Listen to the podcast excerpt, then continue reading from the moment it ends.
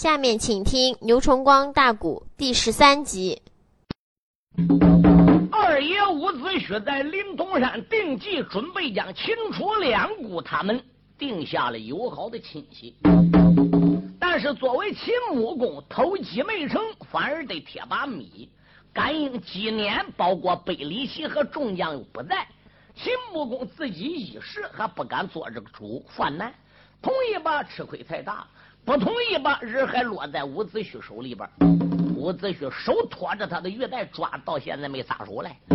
好，所以楚平王一看秦穆公有着不说话了，哎，楚平王还不如生气了。哼，你想愿意，你想愿意，你也妹妹我楚平王米南荣，我还不知愿不愿意嘞。你还头拿高高的，所以楚平王转脸都想走。好。这时伍子胥一伸手，他还不如就拉住了楚平王的龙袍，喊道一声：“我皇千岁，慢走一步。”秦王穆公并没说不答应啊。秦王，现在你们秦楚两国的国王都在此，说都等你秦王一句话，你是答应还是不答应？只要你答应了，我主千岁不会不答应的，听你的一锤定音。去呀，他伸手抓住秦王的带，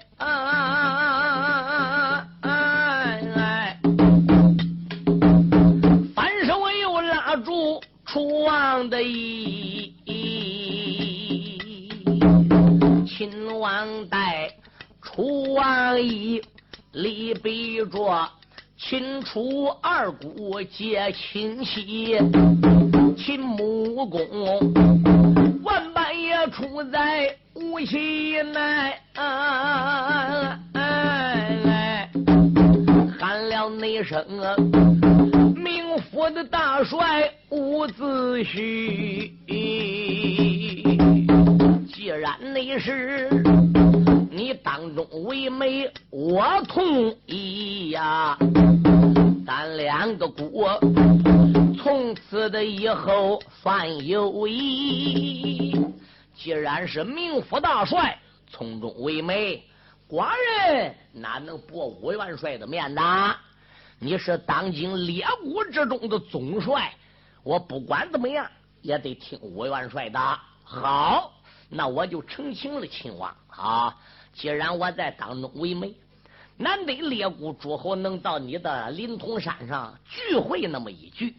现在呢，就当列国诸侯的面前，把三封六正、红白大帖怎么样，整个给定下来，山金合同，整个都给他写好。啊，过个十年八载的，皇姑与太子双方成人长大，我们好差人来秦国搬亲。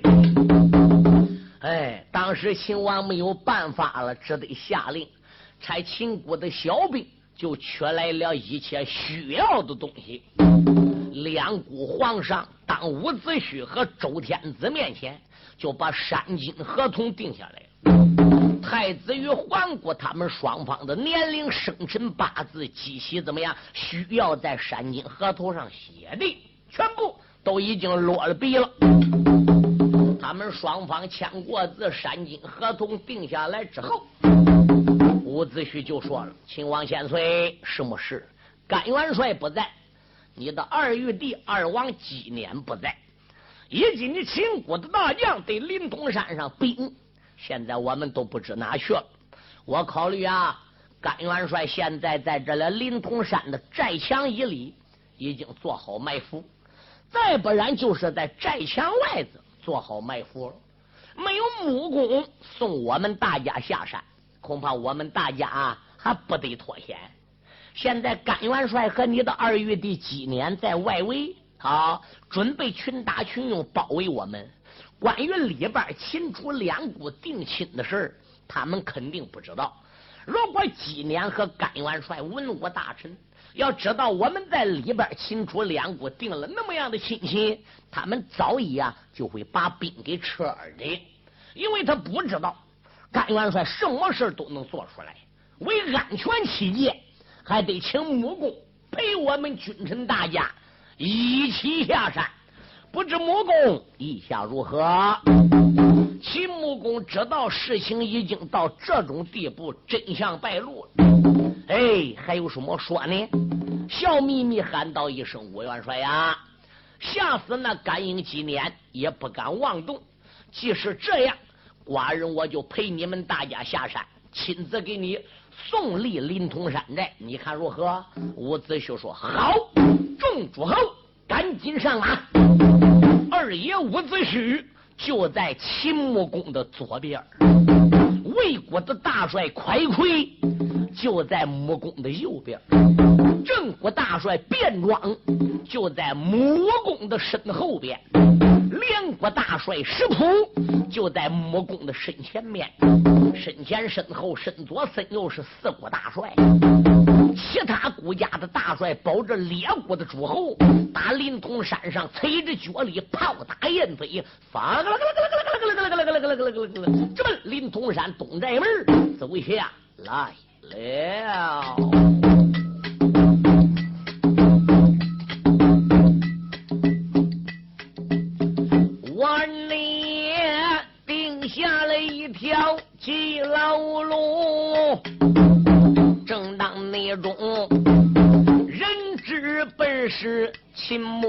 公，中原内帅各催的挣脱把山下呀，不由为得俺马个匹夫叫甘英，你君臣光知道定计把人害。哎，你可知来个五员大英雄？伍子内婿临潼的高山失了巧计，见错梧桐显威风，里边内着清楚的二姑亲戚定啊。咱这内才安全的能下山临潼，众主内后了周主把山下，插回内来，再参个元帅叫甘英，甘元内帅。自打撤离临潼寨，四面的八方调集了兵，人马也够八十三万，把个灵通山团团的包围在当中，站在内了辽高的台上仔细一看。远远内的望见了那座山林通，嘴里边不怨的，心里怨主啊！暗暗的都怨我主叫木工，咱君臣早已的定好脱身计呀！为甚内莫？你自到如今没来领？难道你说？你的个继母被识破呀？难道说你落到五元匹夫他的手中？难道你说伍子胥抓你人质做？难道你说你落到列国诸侯他的手中？只要那你下得了临潼高山寨呀！我四面的八方用炮攻，甘愿内帅辽高的台上正考虑朝，这个东城门人马的吵吵闹哄哄啊！说内门，你若问到底怎么样，我落背的几句来讲清。辽高台搭在临东山飘东南方，列国诸侯带来这几万兵，大营扎在这了临潼山的东方。现在秦穆公被列谷诸侯四五十口人裹个人群当中，往临潼山东山口东寨门来。所以大帅甘英在东南方的辽高台已经望见了，心中暗想：怪哉，总炮年没点喽！梧桐大树里边的兵丁想必出事了，十七个孤家诸侯没死。如果列国诸侯要死了，一者没听到山上有动静，二者我怎么看这个东城门里边个人马吵吵？我这个辽高台搭的要有七八丈高，而临潼山的城墙仅此的只有两丈开外，不到三丈高。虽然我在城外，他们在城里，可是我在城外边瞭高台上照样能看到城里的情形。哎呀呀，坏了！难道说我们的计划失败了吗？就在这个时候，有小兵来到辽高台前报：“甘元帅。”甘英说：“报喜何事？有事不敢不报，无事挥杆乱传。木工我皇先生现在在临潼山的东寨门外，已经下令叫你抓紧去见他们。”嗯。甘英急灵灵打一个寒战，心中暗想：坏了，坑了，灾一定了！怎么木工现在搁东门外不下令叫我攻城，叫我去见他？哎，罢了，木工大王，我的主子一落到人手，我还放什么炮？我还炸什么城？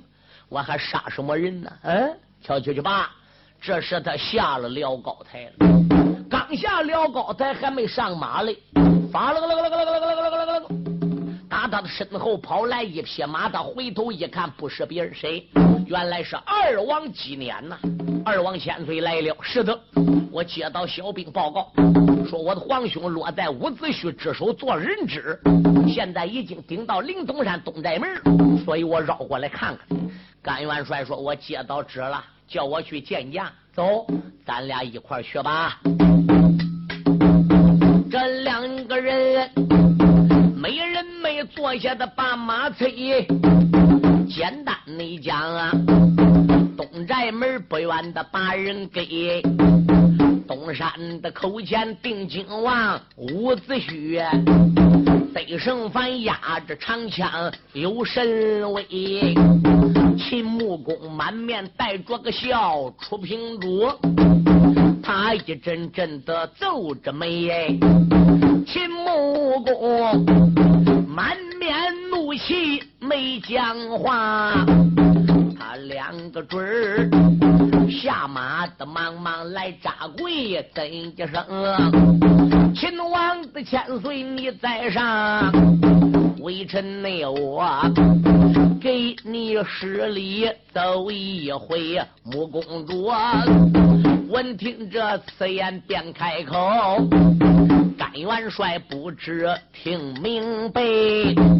想当初，临潼山设下斗宝会，万松的平，不愿先生有多威，夺去了那可的明福印，你大家所以撤出山围。”我只能说，按照计划传命令。我少内帅见错的梧桐有多亏？总炮母梧桐树里丧了个命，啊所以呢，我把他们送出城墙的围。不瞒内你。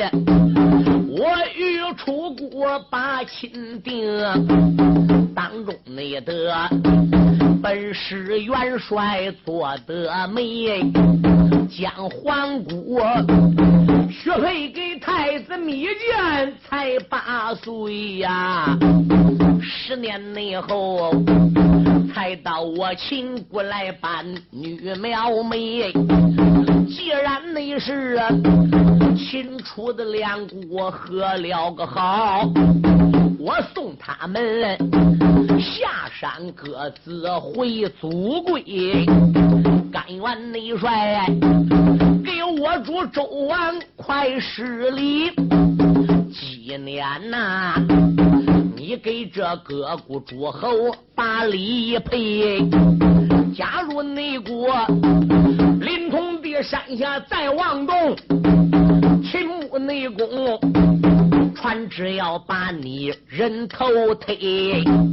秦王内主如此的这般讲一遍呐，两个准儿不由得跪在面前，一冷心灰。晚半夜出在个无锡内呀。忙忙内得，又给这众位诸侯把礼赔呀！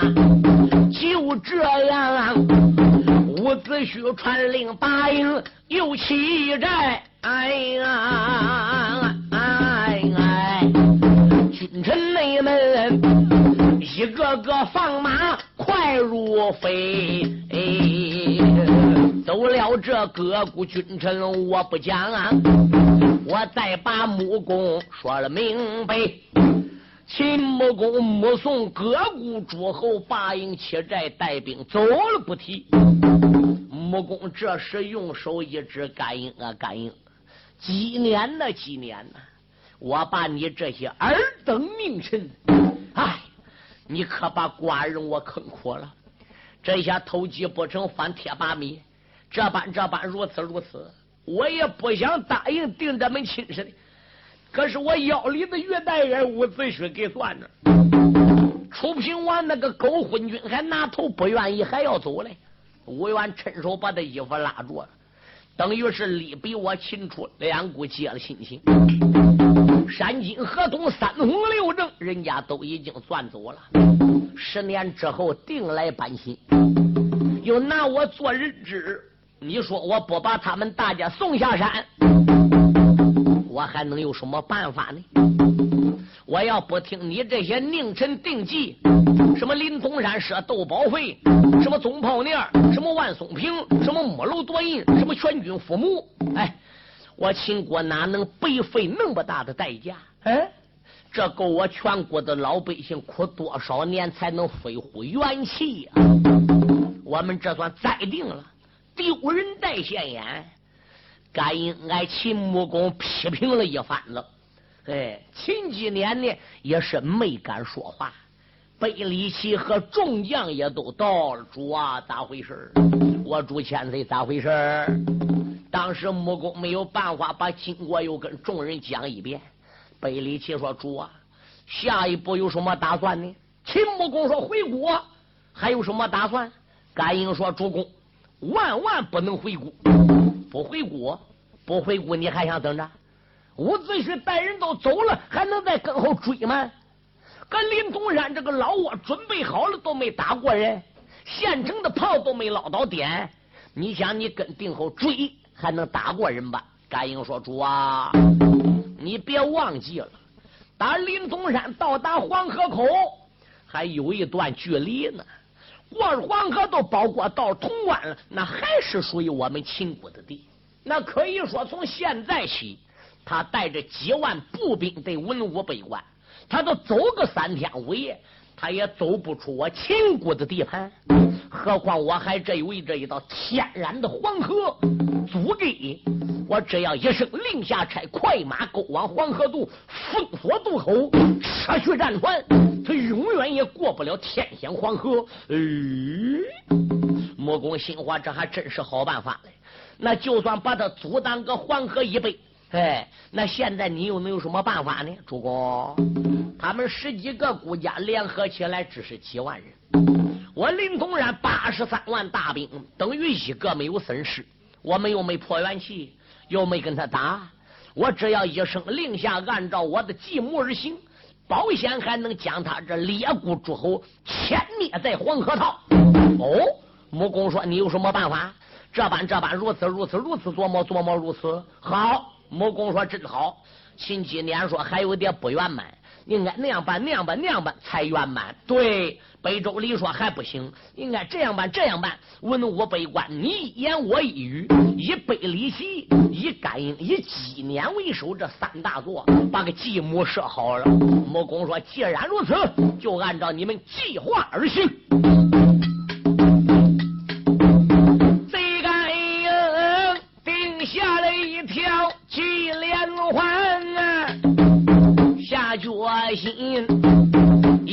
要亲英雄叫吴元安，仰仗着天险黄河套，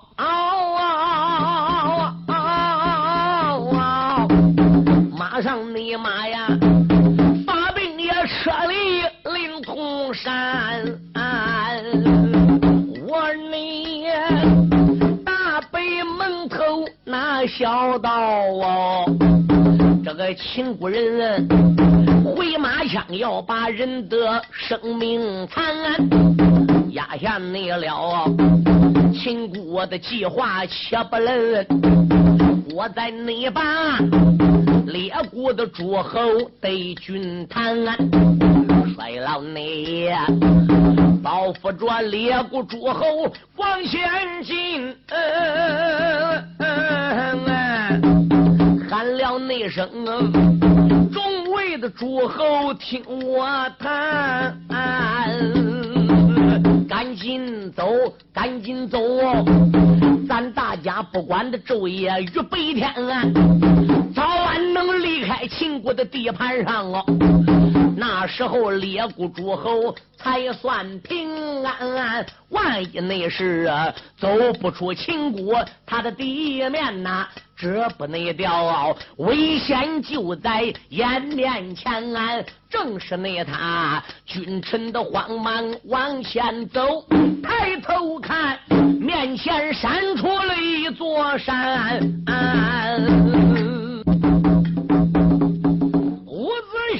时在临潼山下一声令下，八营七寨兵丁们、战将们保着列国诸侯。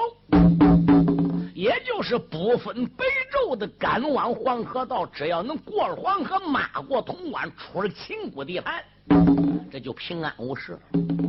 无奈各国君臣连日斗宝，人困马乏。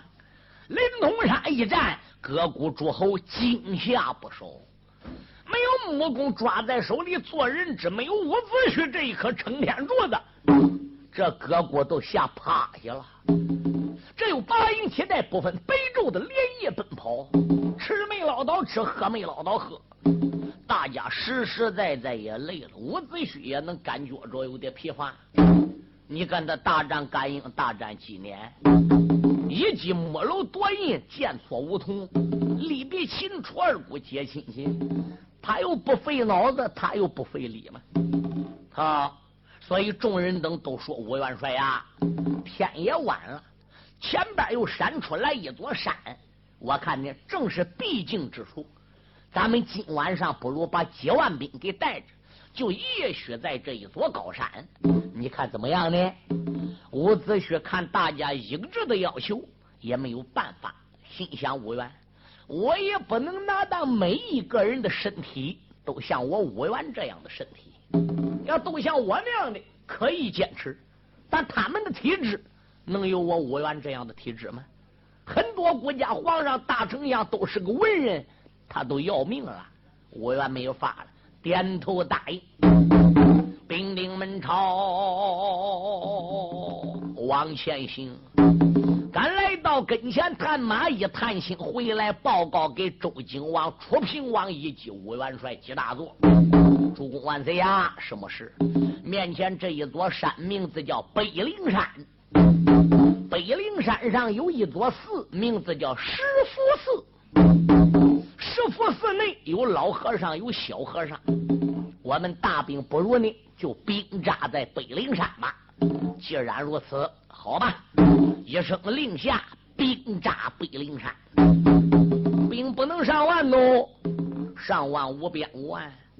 十七个国家，多少万人马临时兵扎在北灵山，难免的。这个动静能小吧？伍子胥又考虑了，黄之秦国随后追赶，大营周围必须得布岗，必须得布哨，甚至说合适的地方还要撒上绊马索。为安全起见，伍子胥呢和列国诸侯商量，不如就叫小兵啊，在这石佛寺的周围营寨安下来。把我皇万岁的龙驾呢，不如给安排到石佛寺里边来住。一旦外围要有反兵追到，石佛寺不管怎么样，他有庙宇，有墙，还能做个屏障。各国诸侯都认为可以。我愿这在立大帐保龙家，时间不大，来到了石佛寺的山门以外。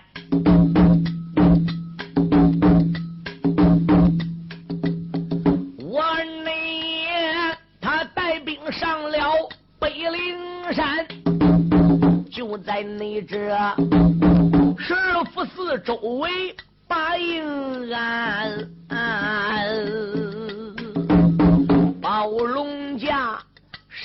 门的外边停足站呐，他这内才上前叩门开了眼：“师傅开门，小师傅开门来。”这是内后只要要得山门响啊，那个门里边啊有一位和尚。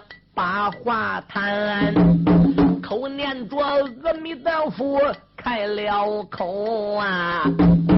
怎的那声？众位的施主听俺谈，你们是哪里的兵马道？来到了师傅寺前，为哪般？我二爷闻听此言的，便开口叫一声。小师傅不知听周全，急速内说报告给当家老方丈。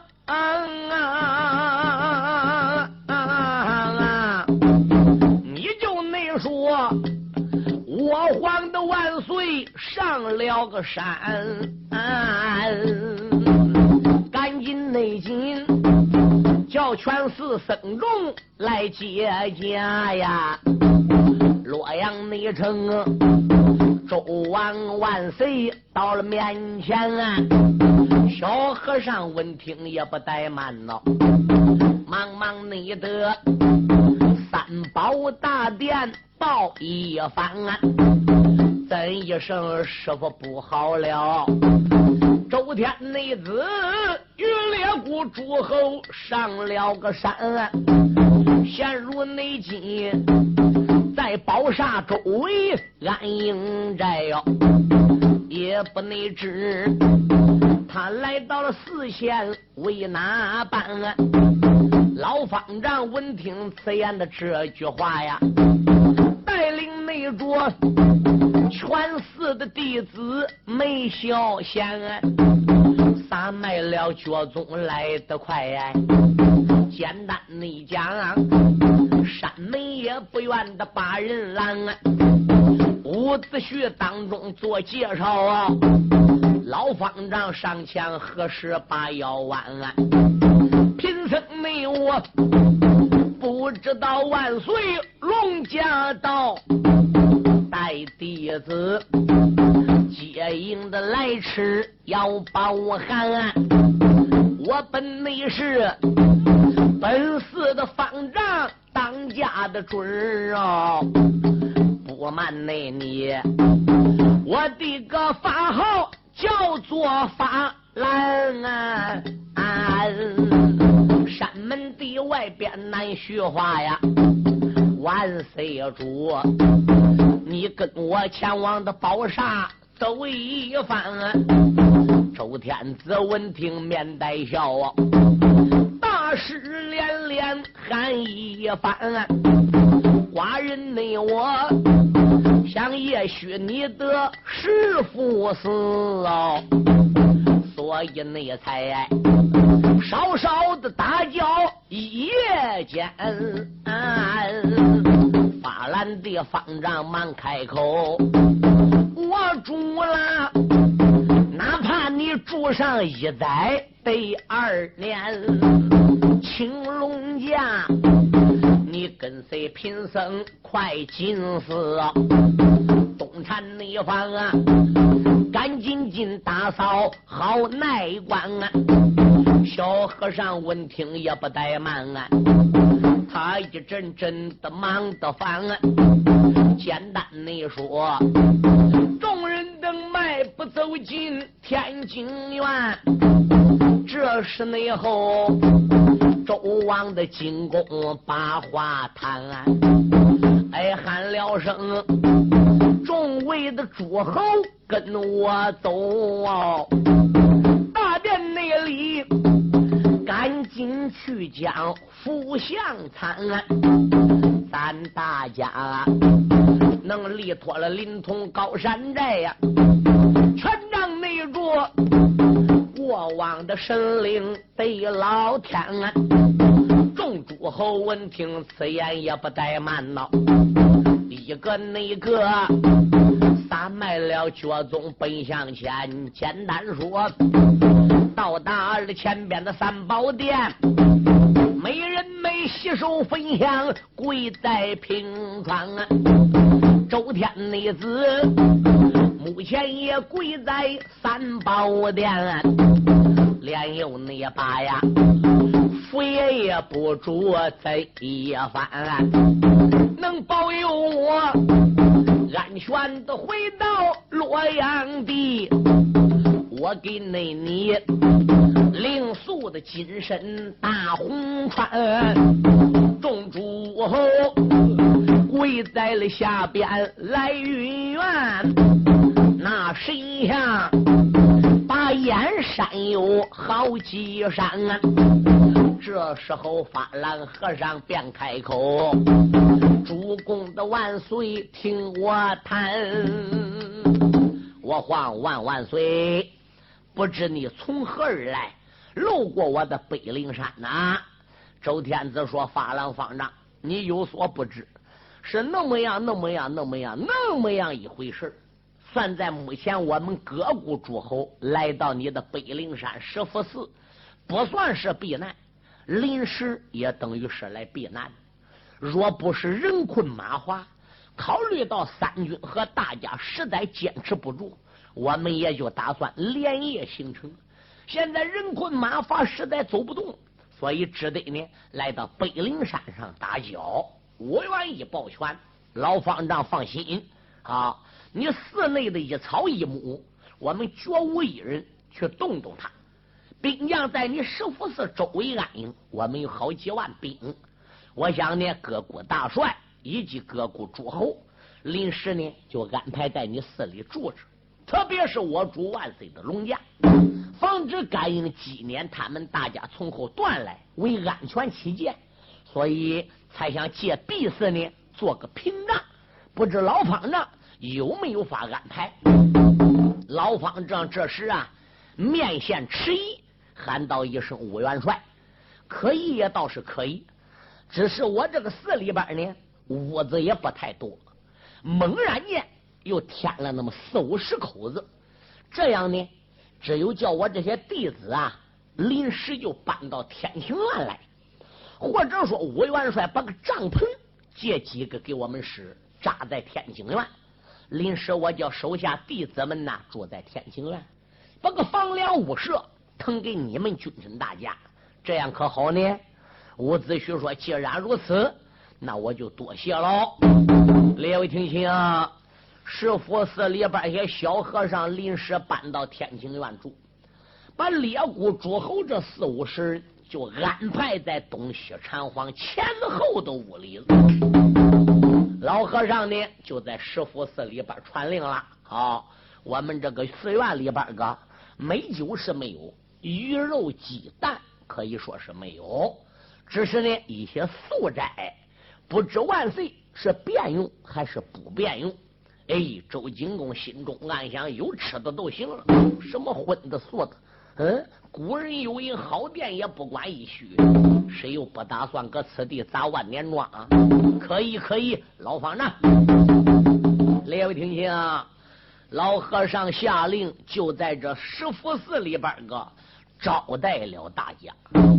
小兵们驻扎在北灵山，有的大多数都是从自己本国带来了几子干粮，人各国都来文武。各国都来君臣和不少兵，那人又不能指着光搁着嘴吃他秦国的。到临潼山就打你招招待了，人这一来一回路上还能吃你秦国招待吗？所以这个小兵呢也自然有饭吃，一言带过，书中不多讲。晚饭一过了，大家也都合衣而卧，在寺里边啊也都休息了。可二爷伍子胥睡不着，为什么？他身为列国的总帅，初次挂了这一国名妃，要不能保护着这十七个国家诸侯和兵丁安全的回国。那么伍子胥将会是千古罪人。人不说我无缘无能吗？罢了，我得出去巡营廖少啊！二爷伍子胥出力了石福寺，搬鞍上马，一领天罡，发了个了个了个了个了个了个了个了个了个了个了个了个了个了个了个了个了个了围绕着几万兵马的大营转了那么一两圈儿。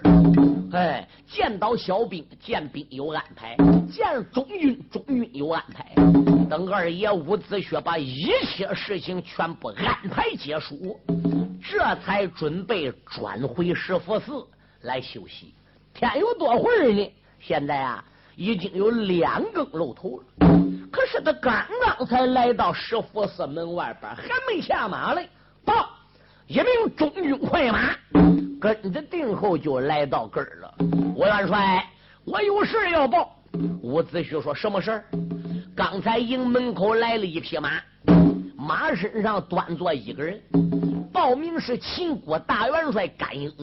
现在搁营门口叫你抓进去，有事要跟你讲。”哦，必须想顶到寺里边，见各国君臣打一声招呼，然后再奔营外边去见甘英。可是自己又考虑了，大家这刚刚才歪倒，正搁个睡头上边睡熟了。我这来外边转那么一两圈，转到两更多天，连我也有倦意了，想回去休息了。我又何必再去打扰他们休息呢？反正甘英也不是我对手，软硬的我都不吃他那一套。我不如单人独自就上营门外边去看看吧。二爷伍子胥说：“中军官有头前带路了。”那一名中军走在了前，那个小白龙拖来了二爷马新元，众人内等，簇拥着无缘来得快。霎时间，兵丁的儿郎列两边，许多的兵丁身后闪呐。伍子胥单人夺马的奔向前啊，借着那了口灯笼的火把，仔细一看，果然内得甘元帅坐下。马新元，背生内环，还压着燕赤流星紫金汤啊！只见内他又将个宝盔宝甲穿，我二内马背的雕鞍都走手，没从江华抱着个拳，甘元帅。咱临潼山下分了个手，你就该保着秦王回长安。咱大家也许了北岭山一座，也不内知啊元帅的到来为哪般？甘愿内帅闻听此言，开了口啊，喊一声。白脸的小子叫吴元安，想起你来，我秦国设下斗宝会，瞒你，你绞尽脑汁好几年，是的，你往斗宝的台上一趟走。把你的各国诸侯牵啊，再不然万松的平上一场战闹，能叫那你各国的诸侯都死完，没想到你斗宝会上显身手哦哦哦哦！哎，双童儿救了个快魁朱帅元，衙门一时又救了两股驸马叫师傅。你也内曾啊救过了便装大帅元安，到后内来你夺走我国名符印，罪不内改，离别了秦楚两国，把赤绳穿，我主他临潼的高山打了营。大众的之下把字签啊，虽然他领着文武飞孤转呐，我本帅可以说定到现在心不甘，所以呢我单人的独自追到了此，一心内心要报那临潼高山一股的冤案。心肝的半巴拉拉没讲了，何战内战才惊动二爷叫吴元安，出言来没把个别人叫，甘英你不知听周全啊！你虽然身为秦国大元帅啊，依我说你武功。不过一般，万松内平，你和本帅交的手，四十内堂啊，打得你贪汗湿了衣衫啊，这一内次，你单人独自撵到了此啊，你岂能啊杀开这座北岭的山啊？你可知我手下还有的人马好几万呐？你可知还有那各股主帅员啊？也别说我愿跟你来交战呐，可以你说快魁变装不平凡啊！劝甘英。你单人独马的回去吧呀，追秦王啊！你赶紧回奔个古长安，加入内国，要不听我的良言劝呐，怕得那时你来的容易，回去的难。啊帅老爷今时的良言往外讲，那感应。那当春风贯耳边，啊流星内堂没准子婿打了去，我二爷一见眼一翻。